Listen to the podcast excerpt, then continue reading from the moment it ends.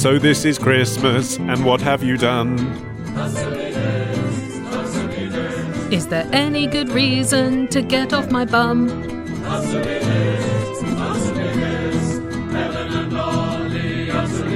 Uh, just before we get going on the actual matters at hand, which are Christmas questions, thank you everybody for sending them in.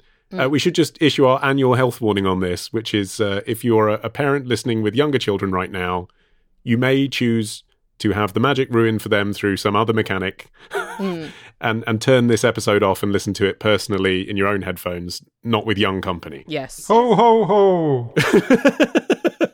Here's a question from Julia from Ottawa, but living in Dublin, mm-hmm. uh, who says, Helen, answer me this. Should I start the elf on the shelf tradition for my kids? Mm. My oldest child is just turning three, and my first thought was that elf on the shelf seems like a completely fabricated tradition. All traditions are fabricated. That's true. God, that's profound. Um, whose main purpose is to stress out parents and or make kids feel guilty.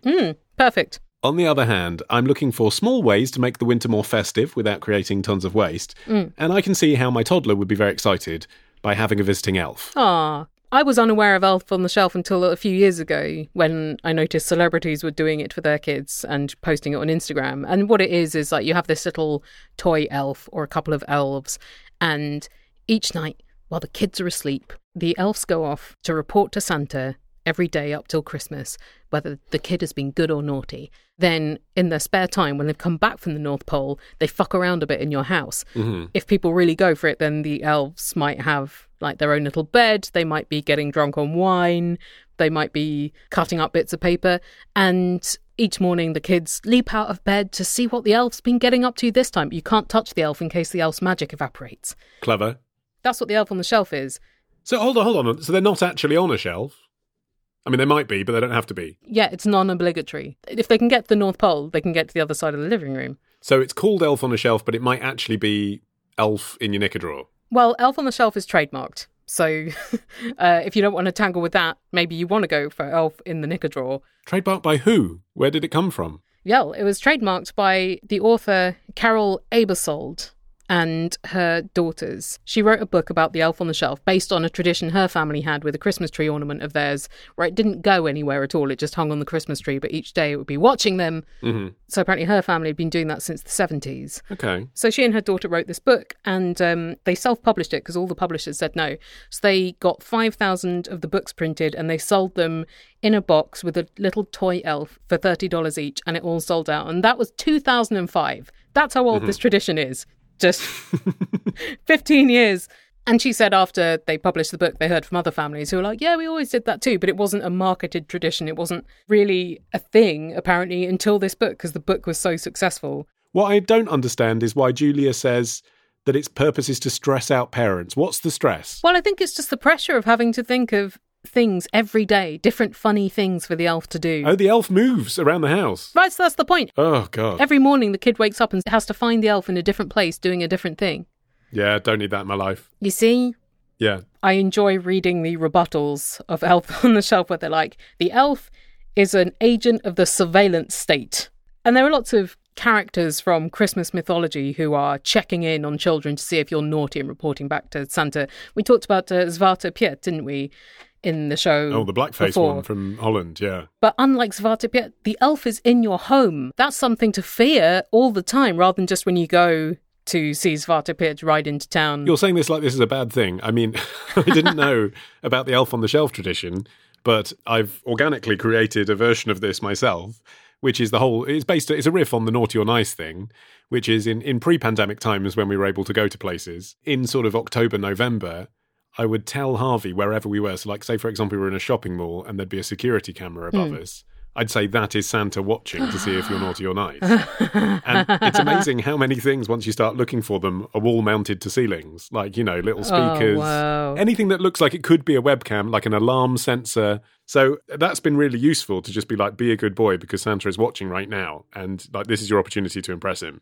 So I do that anyway. And I think it's quite a useful parenting technique. Has that created like a positive association for Santa with your son? Or is he just like, Santa's a bit of a narc? It's real judgmental.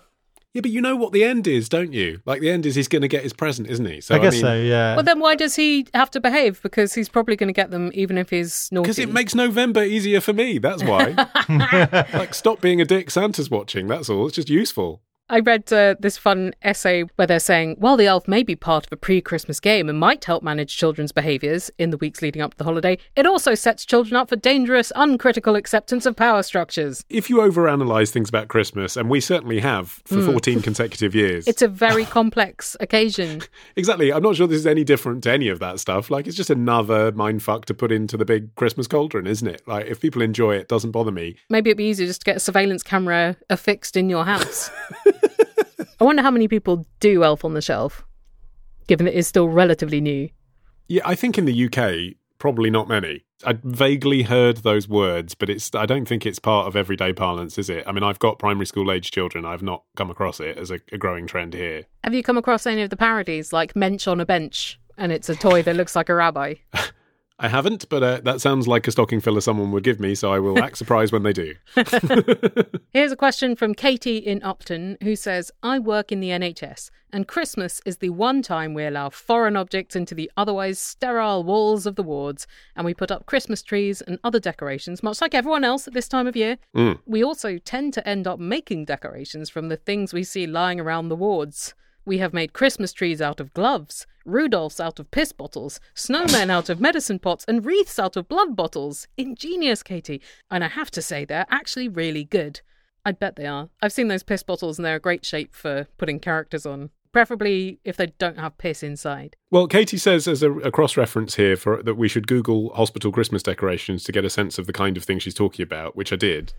Um, and I found a hugely enjoyable photo of a hospital ward where they've taken some green tinsel and hung it in like an up and down formation so it looks like a reading from an ECG. Wow! oh. That's cool. That would cheer me up. Yes. Also, some Christmas lights made out of prescription bottles, which I mean, genuinely look like young British artist era concept art that would sell for millions. Katie says, While this is all good fun, I am unsure ethically about whether we should be doing this. Ollie, answer me this. In an underfunded and tight NHS, is it okay to be wasting resources on making decorations? She's asking me. She's not asking the health secretary. But yeah, okay. Given the current cabinet, I would trust your opinion on this about as much, and it's probably about as well researched. Hey, I'm an Oxbridge English graduate. I can run the country. Or is the impact so tiny that it is acceptable to bring some happiness to otherwise miserable patients? I'm not sure either way. I think you can probably judge it in your own medical environs, actually, Katie. I, I mean, I think in some places, you know, if, if you know, for example, at the moment in the current climate that there is a lack of PPE in your local region, then clearly it would be in questionable taste to use what little you have to make a Christmas display. But if you know that a particular product is in plentiful supply, possibly there's even a surplus because people have overordered because of the hmm. crisis this year, and you know that it will bring a smile to countless patients and staffers. What cost a smile, Katie? What cost a smile? And what's the health benefit of a smile? Huh? yeah, absolutely. So go for it, I say, generally. Also, if someone needed two piss bottles at a time when they probably could have used one, you wouldn't think twice about using the piss bottles. The original lyrics to Celine Dion's Think Twice. When I was in hospital, everything was disposable, including the scissors. Right, So when they had to cut dressings for wounds, they would use these disposable scissors that were also shit scissors because they were disposable scissors. So they'd have to use two pairs of scissors just to cut a plaster. So there is also quite a lot of wastage built in. Yes. I know that this year there's been so much talk about like PPE Mm. and the shortages of that and not wanting to waste that and, and how stricken the NHS has been about that. But I would assume Katie's not talking about like using thousands of masks to make a glacier landscape. For example, the packaging that the stuff came in, you know, you could use that. That's a good idea. I mean, that is literally landfill, isn't it? There's a lot of cellophane. You get you can make like paper chains or snowflakes out of that. Yeah. Martin, when he was working in um, medical physics, used to bring home items that were no longer sterile, so they couldn't be used for patients, but they also hadn't been used on patients, so they were safe. Like um, the pens that you draw on a patient uh, before surgery. He also brought home. I did ask. I didn't just like tea leaf them from the bedside of someone having an No. operation for breast cancer. But it was basically like if the pen had been opened, even if it hadn't been used, it couldn't be used anymore, which meant free pen for Martin. He once brought home this very large needle that was um, purposed for thrusting into someone's perineum and shining a laser beam us it. That's right, yeah. For what purpose? uh, to cure cancer. No, no, I understand its intended purpose. Why did he Not bring for it home? fun, Ollie. I brought it home because it was out of date. So even though it hadn't been opened, it couldn't be used. Right. For what purpose? Why? What did you want to do with it? Well, you just don't know until you uh, have one. Wait, didn't wasn't there a reason I got it for you? I think you just thought I could use it for craft, and I used it for curling the hair of a doll I was making. Well, there you go. And who knows what else I'll use it for in time. Good. Here's a question from Richard from Loughborough who says I started to wonder about the turkeys that are given a pardon on Thanksgiving by the standing president. I wonder about that every year, Richard, and then I forget to Google it, so I'm glad that you brought it up. All I know about it is what can be summarised in an And Finally story on the news at 10. Hmm. So, Helen, answer me this. What happens to the pardoned turkeys? Are they fattened for another year and then eaten anyway? No, it varies what happens to them. I think in the year 2020, they are being sent to Iowa State University. Of course. Of course they are. I think because the turkeys came from Iowa. Right. What is pardoning the turkeys about at all? Okay, from like the late 1800s, people would send the president gifts of turkeys, particularly turkey farmers. Why? It probably was quite good promotion for your turkeys. Okay. Out of generosity, it was a valuable bird, as we've uh, ascertained on previous Answer Me This Is. And the pardoning, it's an oldish tradition, but it's not really been like that set until fairly recently. I think Reagan was uh, the first one to do it regularly, and apparently it was to uh, deflect difficult questions about Oliver North. He's like, haha, well, I'm going to pardon one of these turkeys that the president's been sent this year. But I think JFK also did it, but didn't use the word pardon. So people are like, well, does it count when he was just like, I don't think we're going to eat this one this year, send it back to the farm? Yeah, so to actually use the word pardon, it's a good point. It's quite a subversive thing to do, isn't it? It's quite a surprise in a way that a Republican president would have been the person to do that because it's like it's slightly undermining the whole presidential authority to be able to pardon actual people who, you know, might be facing execution to say I'm going to do it with the turkey. Yes, I suppose it is trivializing the whole thing. I think it became really codified under George Bush the first. And I can't remember what his game is, but it, it often seems to be the president would use the turkey, like going back decades. The president would like mention the turkey and be like, we're going to reprieve this turkey to stop people asking them political questions. Um, but it wasn't annual, I think, until Bush. But now it's a whole thing. So there's a presidential flock of contender turkeys. I think it's like 50 or 60 of them that are all hatched and raised in the same conditions as commercial eating turkeys. Then they winnow it down to 15 to 20 turkeys. I think they choose the ones which seem to respond the best to handlers and how good they look. Because they've got to look like a real classic turkey in the photo shoots. But of course, you're not going to eat them because they're celebrities, then, aren't they? It's, I mean, it's basically the plot of Charlotte's Web. They kind of train them up to be used to crowds and lights and just standing around having their photos taken. So all this is quite traumatic. They're showbiz turkeys. And then the best two get chosen to go to DC, whereupon I think they stay in a hotel. You're coming to DC. You're in the final of America's Next Top Turkey. Yeah, don't, or America's next dead turkey. I suppose it would pay to be the less delicious looking turkey, wouldn't it? Because that means you're more likely to be spared. I don't know really what motivates people to vote for one or the other. Maybe they like the name, maybe one of them is more beautiful to them. Who votes? It's open to public vote. There's like an online poll. And, and then they were sent to different places. So uh, Ronald Reagan sent the turkey to a petting zoo. And then for years they were sent to a place called Frying Pan Park in Virginia. That doesn't sound like a place I'd want to be if I was a turkey. right. Sometimes they were sent to Disney World or Disneyland, I guess because they're celebrity turkeys.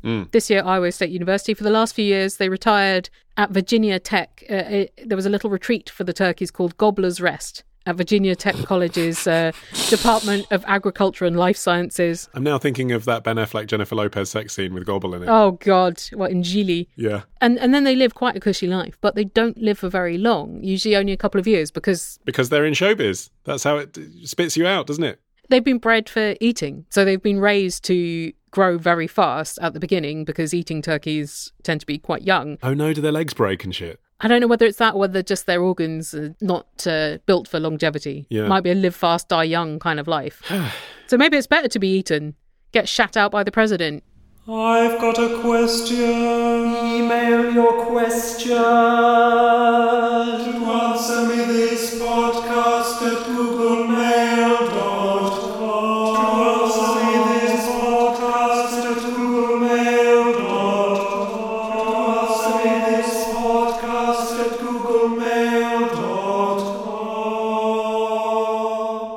Here's a question from Nick from Michigan who says, Ollie, answer me this. Does Jesus porn exist? Every porn exists, doesn't it? yeah. Well, that's the law of porn. I, I want you to know that we ummed and erred about whether or not to include this question. well, you did. I thought it would go well. Yeah, but you weren't the one who was going to then spend half an hour before we record the show watching porn as research. No, that's true. But that was going to happen anyway, Ollie, to be fair. My concern was is this going to really put me in the right frame of mind to focus on the important matters that we discuss on the show? Um, but uh, I, I took one for the team. As did Jesus. Pardon? He took one for the team, the team being all of humankind. I see. Frankly, Nick, you could have typed Jesus into Pornhub yourself, but anyway, I've done it now. And uh, let me tell you what I found. So, some fetish stuff, first of all, uh, which Jesus was just a keyword in, so nuns getting it on, obviously. Breaking my vows, which is basically a twist on cherry popping. Uh, It's a, a married woman saying, "Look, I'm going to have uh, extramarital sex for the first time. It'll be on camera." So that that somehow involves Jesus because I suppose it's slightly kind of looking into viewers who have a fetish for religious shame. Mm-hmm. And then I did find quite a disturbing video. I wouldn't necessarily suggest that you click on it, but it was a lady being um, uh, tackled quite hard by multiple sources while saying "Praise Jesus." Right. She wasn't being tackled by all the disciples. No, they weren't in costume. It was just just men. I, I should say I, I had the sound down um, because my wife and John were in the next room. um, The things you do for this show. I didn't see the, the full video as it was intended, but I got the I pretty much. I mean, on Pornhub, Helen, you do get a very good idea of the of the content within a few seconds. So that's essentially what it was. But what I didn't find is someone you know dressed as Renaissance art Jesus, which is interesting. I think What if you searched for Christ porn? Did you get different stuff? I searched for everything, Helen, I appreciate your diligence. and it seemed to me unlikely that there was so little Jesus porn that it seemed to me that actually Pornhub had probably intervened to censor or cancel some of the search terms around that. I don't have any evidence of that apart from circumstantial evidence that I'm describing, but it's interesting when you bear in mind that they actively promote videos that use incest as a keyword or like racially demeaning words Uh-huh. in their Hmm. descriptions that they seem to have filtered out some of the Jesus porn. That that seems to be the case. do they have any other religious porn? Like, is there like Moses porn. banged by Buddha? I did not search around for that. Uh, I felt like I'd I'd done my bit. But what I did find when you look into the world of gay porn, there is an example. It's from 2007. Uh, it is from a studio called Dark Alley, uh, and it's a film they released called Passio. I think the year after The Passion of the Christ was released in cinemas. If you're interested in watching this, um, it is available on Dark Alley's website uh, behind a paywall. Uh, but as I was looking purely for research purposes, I, I, I will admit that I did find it for free on Xhamster. Anyway, in that video, they do depict the Last Supper, Mm-hmm. where the disciples and the Jesus figure, and I'll return to that in a minute because it's not really Jesus, I think. Oh. The Jesus figure consume grapes off each other before a, a hot session, and also bagels, bizarrely. I mean, that's not historically accurate. And the final scene is uh, Jesus on the cross being whipped with a leather flogger by a priest. Uh, so, sort of cock worship, kind of subdom stuff with Jesus tied up. But then at the end, which is interesting, I'm, I'm pretty sure this doesn't happen in the New Testament, the priest unties Jesus, who leaps down off the cross and begins dominating the priest and comes on his ass. Oh. That's um maybe lost in the translation of the Gospels. It's a happier ending than the one I recall. I mean, maybe not for all of humanity, but for Jesus, certainly. So, what I found interesting was that that seems to signal to me that it's not really um, Jesus porn. It's obviously a Jesus fetish, isn't it? But it's not really Jesus porn because it's not. Sa- it's not the story. Well, it would be a bit of a downer if your porn ended with someone dying from crucifixion. Ollie. I mean, they have to take some liberties. But also, when I talk about the Jesus figure, he is a skinhead in this. He doesn't have a beard. He doesn't look like the Jesus we're used to seeing in Renaissance art. The white Jesus. He looks like Richard Fairbrass circa 1990. That's what he looks like. Wow. Does he say, I'm too sexy for this cross at any point? It's also not filmed outdoors, the crucifixion scene, sort of Life of Brian style. It's it's filmed in a barn. So it's obviously not period in that sense. Maybe they filmed it in a barn because either weather or they didn't want to be filming a crucifixion or pornography in the open air. Yeah, there are other reasons for not wanting to film porn in the open air, aren't there, which are nothing to do with their religious sensitivities. So it seems to me like they're just trying to push buttons. And I, mm. I looked into it, and the director of the film has since admitted that it was a publicity stunt when their porn studio was a startup. They thought essentially, how can we create some controversy with a limited budget. And, you know, to do that scene, it's a few planks of wood, isn't it, for the crucifixion and a tablecloth for the Last Supper. Yeah. So it, I think it was just about stirring up shit. I don't think it was really um, tapping into Jesus porn fully. Like they could have put a beard on him, but they didn't. Do you know what I mean? So it was just a case of let's just do it because it's funny. I wonder whether there is any Jesus's conception porn where it's like women getting fucked by angels. Well, I mean, I'd argue that something quite close to that is Madonna's Like a Prayer video. Yeah. And even then, like you look back on that and you think, because at the time it's very controversial, like, oh, Madonna's kissing black Jesus. But actually, the very fact that they cast a black man as the saint in that video again, like, takes it away from someone actually having sex with Renaissance art Jesus. That's the thing that I really struggled to find, which I do find interesting. Well, she's sort of like simultaneously transgressing that, like the interracial boundary, isn't she? And also, you know, reframing Jesus as black whilst going, oh, it's not Jesus, he's a saint. Yeah. She sort of gets it always, if you excuse the expression. But why wouldn't Jesus have been a black man? well, he probably was. That's the point. But that's she's saying that, but she's not saying that at the same time. She's got, she's got to get out. Yeah, when the Christian right comes after her, she can be like, no, no, no, it's saint, whoever. Do you think the controversy over that video was so much that pornographers were just like, I can't be asked with the problems that this will make? Well, I mean, having watched Passio, I would say that the performers very much can be asked. but I, I think it might just be that actually the realities of filming porn is that actually when the performers get to set, they don't necessarily know what the scenario is going to be that they're doing, even. Yeah. And possibly it's a bit much to ask them to dress up as Jesus. Yeah. But if you say, look, this is a fantasy, we've decided to frame it a bit like the crucifixion. Also, there's possibly just not that big a market for it. A fun fact I found out is that Christmas is the lowest ranking day for porn video streams in the USA. Wow, I wonder whether that's just because people don't get enough private time. I think so because um, the second least popular day for porn video streams in the USA is Thanksgiving. Yeah, But right. then the two most popular days are December the 27th and Cyber Monday. but yes, it does suggest that it's sort of bottled up and people can't find a moment. And then as soon as they can, back to normal routines. Also, maybe it's just uh, waiting for the big meals to wear off. One more fun fact that I discovered along the way, uh, related to my search inquiries here. Mhm. Across Europe during the Middle Ages, there were at least 12 holy foreskins. I'm sorry, what? I know, it sounds like something that Batman and Robin would say, wouldn't it? Were they it? selling the relics? Was it that kind of thing? Yeah. A baby's foreskin from one and a half thousand years before, I reckon, would have been disintegrated. It had been preserved, but I don't know to what extent that's possible with human skin. That's right. So at, at the time, uh, churches in Paris, Boulogne, Metz, Nantes, Antwerp, and Bruges all at some stage claimed to own Jesus' foreskin or a piece of it. and in 800 AD, uh, the first holy foreskin was given as a present to the Pope Wow. by the first Holy Roman Emperor, Charlemagne. The myth was that the Virgin Mary had kept the holy foreskin in a leather pouch uh, before giving it to St. John. And then for the next seven centuries, it remained in the pouch before someone, possibly an angel, gave it to Charlemagne. What did she suppose St. John wanted to do with it? Well, what does one do with a foreskin of any kind, holy or not? It's a party trick at best, isn't it? If your friend's mum gave you your friend's foreskin, what would you say? yeah. it truly is a bespoke gift, I guess. Why are all Yazz fan sites just about one thing? The only way is up is not the only song she sings. What about Abandon Me? One true woman or good thing going? Her single from 96. You should make your own Yazz site to fill in the gaps. Since you seem to think all the current Yazz sites are crap, go to squarespace.com, build your Yazz site, and put Yazz back on the map. The only way is up.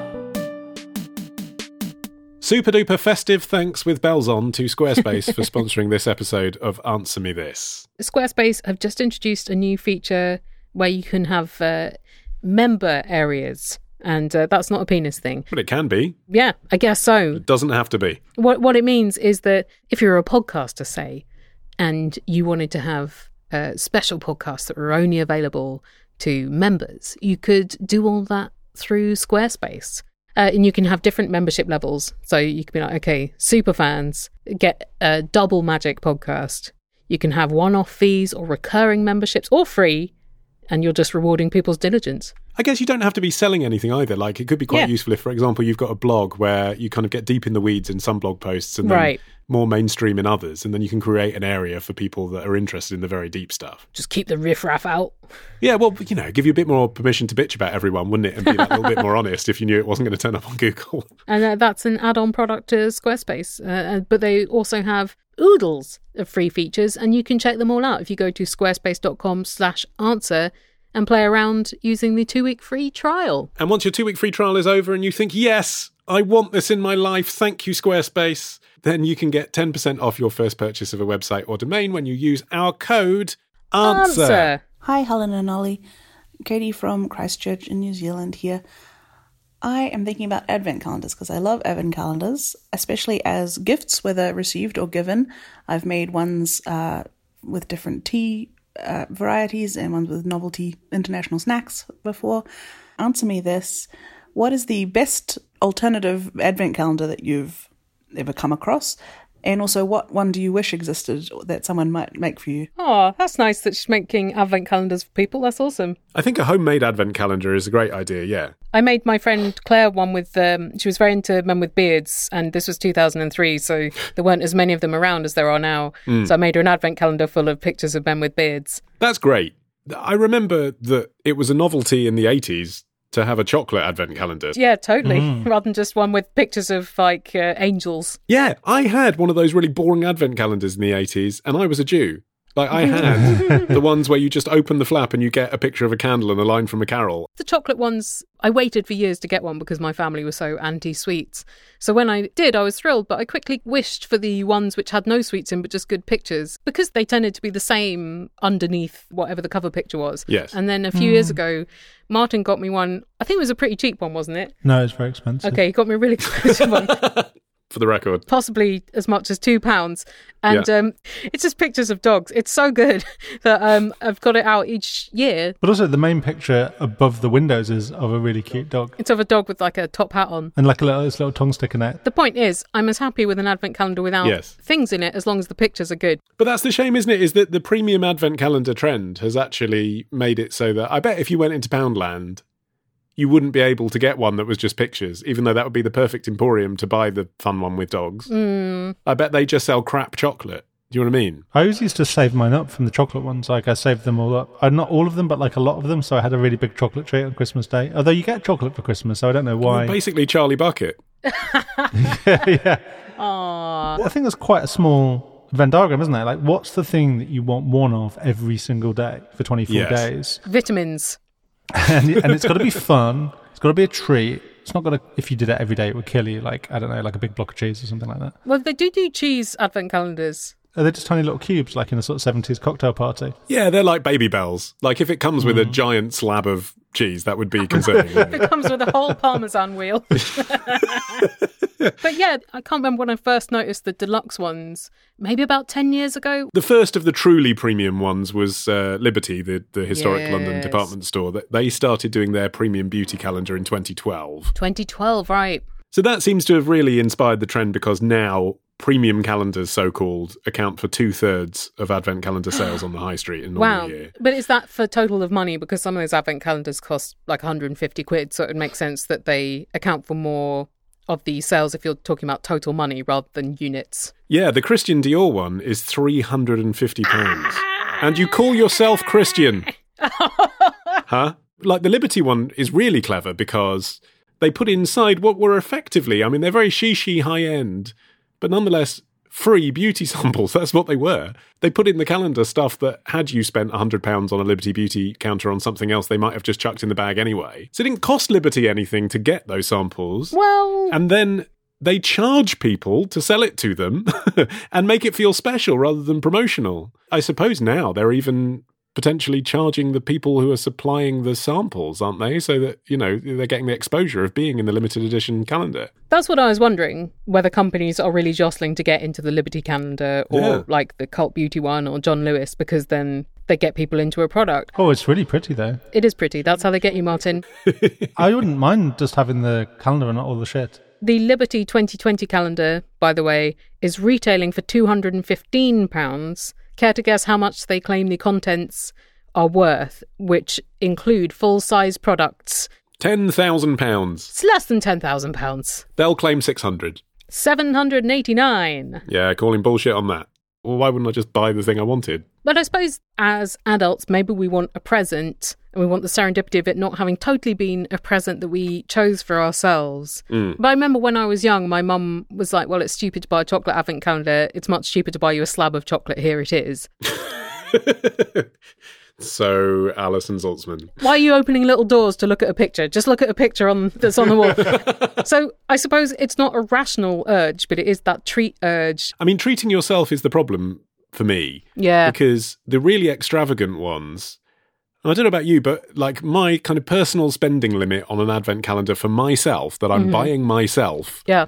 is maybe 20 quid, but probably 15. I wouldn't spend 50 quid or 100 quid on myself for an advent calendar. It'd be a nice gift to receive, but then who gives a gift on the 1st of December? I've never allowed myself to think that I would buy myself, uh, you know, like I like bath bombs. Um, so I'm sure there exists a bath bomb calendar where every day you get a bath bomb, but it would be 100 quid and I wouldn't spend that on myself. And would you want 24 bath bombs? Well, I wouldn't use them on 24 consecutive days if I'm honest. I'd Sorry, that's the rules. It's, it's in the Gospels. From the beauty ones, I feel like it evolved quite quickly into the booze ones. And then like socks, Lego. Lego ones look cool, actually. So, well, the Lego ones, I've not done Lego, I've done Playmobil. And what it was, is it was like build your own stable. It's a nice idea because every day you open a different piece Yeah. of Playmobil and then that's at the end of it, you build the whole stable. But the problem is the plastic waste. Uh, So, day one, horse, like a whole Playmobil horse. You're like, this is going to be great. yeah. Day two, bucket. Okay, horse Mhm. needs to eat from the bucket. We'll keep that toy. Day three, like little plastic shards that are supposed to be petals Hmm. that go on the floor of the farm. Like, that's just going in landfill, That's isn't it? And like, reach, there was lots like that, like at least five days where it was just like, this is supposedly the water that goes in the bucket. Like, no, that's Really? just going in the bin. Just tiny miniature plastic shards, basically. Lots of things for a little child to swallow. God. yeah, exactly. Yeah, I saw one which was um, sewing supplies, and I thought that's cool. But then I looked at what is in there, and it's if you like sewing, you will already have these things because it's like pins, Yes. a tape measure. I mean, that's where beer is quite useful, isn't it? Because if you like beer, You probably get through more beer. exactly, you can keep it in the shed for six months, can't you, until you're ready to drink it. So that's Yeah. at least it doesn't go to waste. I've also seen this year pork crackling Wow. popcorn, which I thought was a bit of a swizz. Yes, because we all know that the profit margin is uh, large. Astronomical. Yeah. There's quite a lot of stationary ones now, which I thought you might like. There's Paperchase ones. There's a Bic pens one, different pen every day. God. What is the most boring premium advent calendar you can give someone? Stationery has to be up there. I saw in uh, Lidl a socket set one, and I was vaguely tempted because I was like, well, it is useful to have a socket set. Wow. uh, there was a sex toys one. Yeah, I Lovehoney do them, don't they? But I just think there's a lot of pressure on people, you know, to have sex every day in the build up to Christmas, which presumably that isn't a treat for yourself, is it? It's a, you give it to your lover, and then it's a bit like I want to have sex with you every day, you know? I suppose just giving you options and surprises, and maybe that would um, be exciting. You're like, well, I wouldn't have bought myself this, but on the 12th day, we've got it. Wasn't the problem the quantity there? Isn't the problem like I wouldn't have bought myself 24 different sex toys because that's that's more than I need. Mm. I'm not sure it's about need, Martin. Well, again, it's about the sample, isn't it? Like, oh, I, I, I didn't know whether I'd like cock rings, but this way I can I can try an egg and then I can try a cock ring. now I've got 24 cock rings. I saw one for dogs, and it was a big piece of wood in the shape of a bone with little hollows in which you put a bone shaped dog biscuit for each day and you refill it each year. And I thought, like, that's open to the dog just leaping up, wrenching it off the wall. and dogs don't give a shit about Advent, do they? We've bought uh, our cat Alvin uh, a catnip cushion for Christmas. Well, I say for Christmas, actually for Hanukkah. It says Happy Hanukkah on it. Um, but it's difficult to know where to hide that around the house. Obviously, he doesn't understand the concept of the holidays, Yeah. but he will smell out catnip and try and eat it and, and hump it and do the things cats do. So, like, where do you put that? So, uh, I've had to bury it between cushions at the back of my wardrobe. But now, of course, all my shirts will smell of catnip and he'll probably claw me to death. You're going to be irresistible to him. if only. He's not interested in me, so prefers my wife. Well, this is the way to get him interested in you. a reeking of catnip. I'm Humphrey, and on the Twitters, I follow at Helen and Ollie. I should clarify when I say at, I, I don't mean the preposition at. I mean one of those A's with a, surrounding circle, of the sort that used to designate the price of fruit per fruit. Thanks to the Great Courses Plus for sponsoring Answer Me This. The Great Courses Plus is a gigantic online library of thousands of lectures from experts on all sorts of different topics. And you can sit on your ass and learn. Or eat your lunch. I, I ate a cauliflower salad this afternoon whilst I learned about screenwriting. Well, that sounds very wholesome. Educational and high in vitamins. The lecture wasn't that wholesome, actually. It had lots of discussions about The Godfather. Okay. The lecture was interesting because the guy who teaches it, who's um, a lecturer from uh, Ohio State University, the examples that he uses are really useful because they're films that everyone knows. So it's like he talks about Jaws and Annie Hall and Star Wars and Pulp Fiction. And the lecture that I was watching was about Toy Story. Hmm. He was saying, like, the way that Toy Story was written was reverse engineering the story from the final page of the script, which, spoiler on a 25 year old film, is about mortality, and that the film starts with Woody knowing that he's being replaced by Buzz and ends with Woody and Buzz both recognizing in each other they're going to be replaced by a puppy. And if you know that's where you're going to, then you reverse engineer all the scenes back from that, basically. Right, right. And of course, you know, you don't think that analytically about stuff when you're watching it, but I understand that when you're Yeah. writing it, it would help you avoid writer's block because you're thinking, okay, these are the goals. Now let's write the bits in between. Well, uh, the Great Courses Plus is offering you, our precious Answer Me This listeners, a free month of unlimited access to the entire library. There's not just stuff about screenwriting, there's so many subjects to choose from. And you can take out that trial by heading on now to thegreatcoursesplus.com slash answer. That is thegreatcoursesplus.com slash answer. Hi, Helen and Ollie. It's Shaq here from London. In Christmas films like Miracle on 34th Street and The Santa Claus, the plot is always kick-started by the parents telling the kids that Santa Claus isn't real and that it's actually them that buys their presents and then the kids get upset and they stop believing in in Santa Claus. But then of course it turns out that Father Christmas actually is real and he does deliver loads of presents to every kid in the world every single year.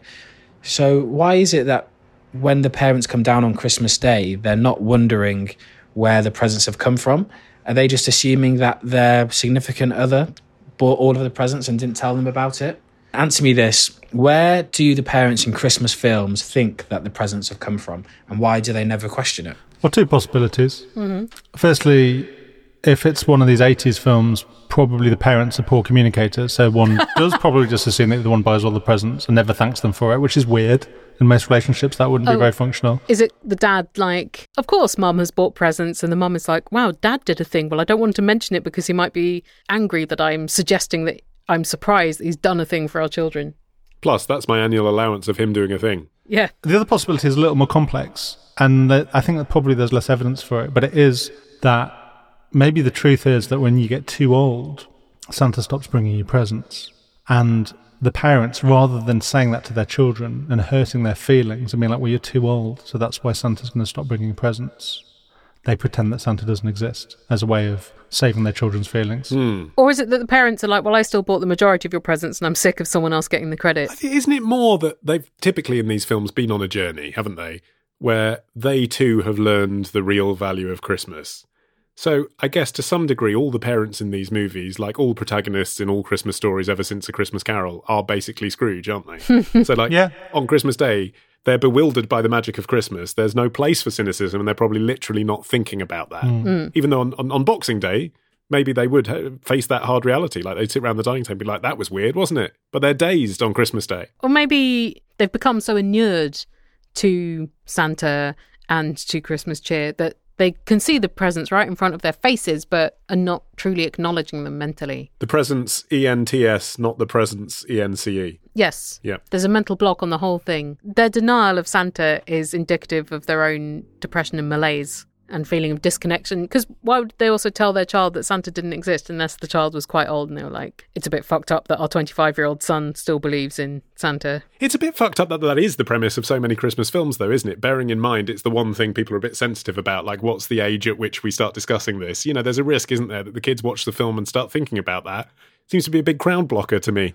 Well, it's like a crisis of faith, isn't it? It's the way to say to the kids, like, well, you get a bit older and maybe you start to doubt these magical things that happen, but look what happened to these kids. They dated it. They, even their parents dated it. And look, we showed them. There's Santa doing cool stuff. I remember taking it on the chin when I found out that Santa wasn't real, but it was partly because of being the youngest person in the house and the last to know, and I just needed to catch up and be like, yeah, sure, I've always known. Yeah. Yeah, but you're someone who wanted to just so desperately be an adult. You were probably like, that's another thing ticked off the list. Well, because I was My too vulnerable uh, in my ignorance. That's why I wanted to be an adult. You're at Yes. risk when you don't know things and everyone else knows them. Well, let us ruin another thing about Christmas for everybody. It's a question from Simon from Gosport in Hampshire, who says, with the impending Yuletide season and the realization I had made a mental note to recycle the many boxes of old decorations in the loft back in January, I set to it. After some time sorting through everything, I emerged from the loft coated in a fine layer of glitter. And dust, I presume, if you've been up in the loft. Glitter and dust. That's evocative, isn't it? Sounds like a, a Bette Midler album. That's all the life there is to life, Ollie. Glitter and dust. Due to its apparent negative suitability for recycling, Yeah. as I was finding glitter up my nose for a day or two afterwards, Ollie answered me this What are the health implications of inhaling these tiny bits of plastic? And that's disillusioning for a start, isn't it, that glitter's tiny bits of plastic? Disillusioning because it ruins the magic, you mean? What did you think it was? Made by fairies in a in an elf farm? Well, I thought it might be tiny bits of shiny metal or magic dust. No, it is tiny bits of plastic, and the reason that it has health implications for humans, because actually most of the stuff about glitter not being recyclable focuses on the fact that it can affect wildlife because Yeah. the glitter particles can then pass through sewage treatment filters and then they can end up being dumped into the ocean and then the fish can eat them. But of course, what then happens is we then eat the fish. So it can end up back in our stomachs, which is actually, I think, for a lot of people, especially people who are meat eaters, something that's maybe would give you more pause for thought than simply just saying glitter can't be recycled, is realizing that you might end up eating it. And it, it might be part of the reason behind the alarming microplastic pollution that's been found in tap water, glitter. Oh. So, in terms of like what it could do to you ingesting glitter, I, I suppose it could make your stools kind of funky. But worse than that, it's foreign chemicals in the lungs and bloodstream, basically. So it's, it's not necessarily any worse than I don't know standing next to a car and inhaling the fumes, but it is potentially as bad as that. Uh, And also, it can give you blindness if it gets rubbed into your eyes. ooh. yeah, a friend of mine got a scratched cornea from glitter eyeshadow. I feel sorry for the people who are like just opening a present and then some glitter flies into their contact lens and that's it, you know? Ugh. There is glitter that isn't made of microplastics, right? which I've only just discovered, which is made from um, vegetables and seaweed and minerals Wow. and biodegradable stuff like that. But the, the price is the problem. So, like in Tesco, a pack of six tubes of glitter is a fiver. If you buy a six pack of, of eco friendly glitter, it's about 40 quid. Maybe that's the price of glitter. Or I might even make it at home, Helen. Did you know you can make glitter? What? How? What? When? Take all your plastic belongings and chop them into many pieces. Put them in the blender. Bond them with aluminium. uh, you stir food colouring. I'm not taking responsibility for this recipe. It's from Huffington Post. You stir food colouring into salt and put the mixture in the oven until the liquid disappears and bake for 10 minutes, and you have something that's a bit like glitter. I wonder if it's actually sparkly or whether it is just like colourful grit. Here's a question from Rob in Manchester who says I have an older sister. We get on, but we're very different people and with very different tastes. That's siblings, isn't it? She could be described as a bit live, laugh, love. Aw. well, I'm happy for her. and we don't have much in common. She tends to buy personalised presents and has discovered the idea of having photos blown up onto canvas as a go to gift. Okie doke. The first time she did this for me and my wife, she sent us a link so we could choose and upload our own picture. Hmm. So at least we had that level of control over it. but even then, it was something that only found its way to our wall when she visited. Right. I do sort of sympathise with that because there is something a bit naff about a canvas photo, isn't there? Which I got one free once as a promotion, and so obviously I, I took them up on it, but I, I did it as a picture of the cat and I put it in the utility room above the cat's bowl. Nice. I thought that was a good compromise. I once got printed on canvas one of Martin's photos of a bison drinking some water out of a puddle. Oh, mm. Yeah. However, continues Rob, when we got married, she presented my parents with a massive canvas of a photo that she took of my wife and I at our wedding. That's a lot. I thought this was a bit weird, mm-hmm. and it meant that neither us nor my parents got to choose which of our wedding photos was most prominent and massive in their house. wow. but I let it go. We had a similar thing, like our friends gave us a montage of photos of our wedding. It wasn't a, a canvas thing. Yeah. But obviously, because they gave it to us, it included photos of them. And I'm not sure if we'd have chosen the photos from our wedding that we would have included those photos of them in our montage of our days memory. They're not preventing you from making your own montage with your own montage pick. They kind of are though, because you. I mean, actually, as it happens, I like the montage, and it is up in our house, and I never think about this anymore. But in in 2016, when I was thinking about it, I did think I wouldn't have chosen those photos, and now I can't choose any others because how many pictures of your own wedding do you want up in your house? You know. Our friend Alex, who took a lot of pictures at our wedding, got one of those like Apple photo books printed out afterwards of his pictures. He's good, he's good at pictures. And I thought, oh, that's nice. Yeah, photo book. Photo book doesn't go on the wall, does no, it? No, it does not go on the wall. And I was very happy to have Alex's editorial eye in it because it's like, here's how Alex perceived the wedding day. Yeah, photo book's totally different. Okay. Six months ago, continued Rob, because this email is only half done. Ah, we had a baby. And as my family haven't seen much of him due to lockdown, we've been sending my parents and my sister a pretty much endless stream of pictures. oh no. It's putting paraffin on the fire, isn't it? It's bait for your sister. when our son was a couple of months old, my sister gave one of these pictures the same treatment and gave it to my parents as a present. hmm Not a picture we would have chosen. And again, I felt it wasn't really her place to do this, Yeah. especially as we had planned to have some of the nicer ones printed and mounted for my parents, Mm. but then felt the idea was a bit redundant once the, again, massive picture was there. You can't even pretend you broke it right. because canvas pictures are, are hard to destroy unless you have a house fire, which would be a problem in a different way. They can be slit down the middle with a knife, but how would that happen by accident? Oh, oh you know, we, we were just stabbing the picture of our grandchild. Whoopsie. Uh, I hoped it would end there, says Rob.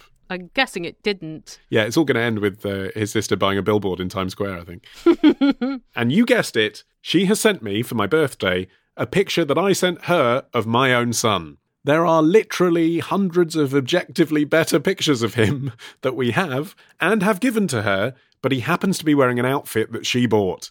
I see. Oh, so it's thoughtful of you to send her that picture Yes. and take the risk that the picture would then come back to you. So, Helen, answer me this. How do I get my sister to stop using my life as material for her presents? Hmm. I definitely couldn't just come out with it without major ructions. I know she means well and doesn't take setbacks or confrontations well. On the other hand, it's weird and annoying, and I want it to stop. What do I do? You're going to have to stop her getting access to photos for a start. Mm. Or send photos where the baby is like, you've coloured in its eyes red so it looks like a demon. Watermark them. Watermark your photos. Put a big Getty Images logo across it. Copyright Robin Manchester. Do not print under any circumstances. Yes. The first stage of any addiction is to admit that you have it, isn't it? I don't know if Photobox have an equivalent of, uh, you know, when the fun stops, stop, but maybe there's some sort of chuck out policy for ordering too many canvas prints that they could help implement. The thing is, it sounds like she is very well meaning and this is quite sweet. However, I think buying someone the same gift repeatedly effectively is also, after a point, a bit inconsiderate because like, your wall space is finite. Yeah. Even if it's something that they liked the first time, like I, I'm conscious of that. Like I used to give my grandma the same bottle of perfume every year, and then I noticed that she doesn't use it that much. I was like, how much perfume does she need? I'm going to switch. And she got a cupboard with 20 bottles of perfume in it. Probably. yeah. You can't even sell this gift on eBay either. She could sell the perfumes, but Rob can't do that. You might need to collude with your parents. And I don't know whether she takes this kind of thing better from them. Like if she was going to their house and they just had the pictures like stacked behind the sofa and she's like, why haven't you got the pictures up? And they'll be like, well, dear, we thought we'd uh, seen enough of uh, this picture for a lifetime. Ooh. I'm just thinking of how my grandparents would have done it or how my parents would. Is that less offensive? I think that's more gut wrenching. I don't think you can do this subtly, unfortunately. No, I agree with that, but I think some some straightforward, blunt words from the brother is probably better than the parents doing it. You could say, uh, yeah, we uh, have a no physical presence policy this year because we just don't have the room. And Yeah, but it's, it goes on the wall, so she. yeah, but you know- not everyone has like infinite wall. Especially she's printing some huge. Yeah, but she knows. She knows how much wall he has. That's the problem. My mum is this person in the sense that she loves a photo based gift and she doesn't always choose particularly amazing photos. However, what she does do is that she uh, goes for a different product each year. Ah. So last year it was scatter cushions, this year it's jigsaws. So I feel like if there's a year where we think her photo based present is a bit below par, it just goes Yeah. in the drawer. But most years it's okay and we've only got one photo based gift per room. And you've got the uh, the interest of what will she think of next? Will it be one of those two way sequin cushions where it looks like just sequins and then you brush it with your hand and your child appears? I mean, obviously, if this was a sitcom, then you'd respond by getting a terrible photo of your sister and turning it into a wall of her house as a mural, and then she'd learn. but That's probably not a sensible solution. Is there anything funny that you could do with them? Like, could you take a paintbrush to them and like redo your child so they're wearing like Shakespearean dress? That is fun, but then might that encourage her to do more if they're having so much fun with her presents? I think unfortunately it is going to involve a polite conversation, isn't it? Just be like, sister, you've been so sweet, but we can't accommodate more blown up photo presents. Or if you were thinking of getting us a present this year, this would be really useful for us. Rather than leaving it for her free choice, which would be a blown up canvas portrait. You're not saying you don't like the ones she sent. Don't tell her that. Yeah, go in with gratitude and also a firm stop. And I think your parents backing you up would be useful because it's possible she'll just get double the amount for your parents, particularly if she already ordered them. Yes. Uh, and I think also stop displaying them. It's a subtle clue. But if I if I'd bought someone something decorative and I didn't see them in their home, I would infer that they did not like it. Yeah, it might take years though, especially this It year. might- I, mean, I don't know how often yeah. she's been round to the house. Yes. But yes, in a few years' time, she might get the get the hint. Yeah. Well, the perfect gift for you to give us this year is, of course, more of your questions for us to answer in Answer Me This in 2021. You can email us or you can record yourself on a voice memo and email that to us. That's probably the best way to get your voice questions to us because we do love hearing things in your voice, but Skype is increasingly unreliable at delivering those messages. There have been a lot where I just get an error message and I can't hear what you have to say. And if you forget our email address, it is emblazoned upon our website. AnswerMeThisPodcast.com. And also, what an excellent time of year to listen to the Answer Me This Christmas album. I'd say we're in peak listening to that time right now. Perfect. Yes, we may have recorded it in 2013, but the answers within it remain perennial, don't they? Why do we Seems kiss so. under the mistletoe? Why are we still eating Brussels sprouts? Uh, what was the biggest Christmas TV special of all time? Still current. Yep. Uh, still worth listening to, and many of you do. We love it when you Yeah. tweet us pictures of you listening to the Answer Me This Christmas album. Aw. And our Christmas album, along with all of our albums, are available at answermethisstore.com. Yes, and uh, also at answermethisstore.com, you can buy our 2020 release, Answer Me This Home Entertainment, and there is a link there so that you can buy it on iTunes now as well, if you would rather give uh, Apple your credit card information than us. Yeah. Help a massive corporation out rather Yeah. than your independent podcaster friends. It is that time of the year.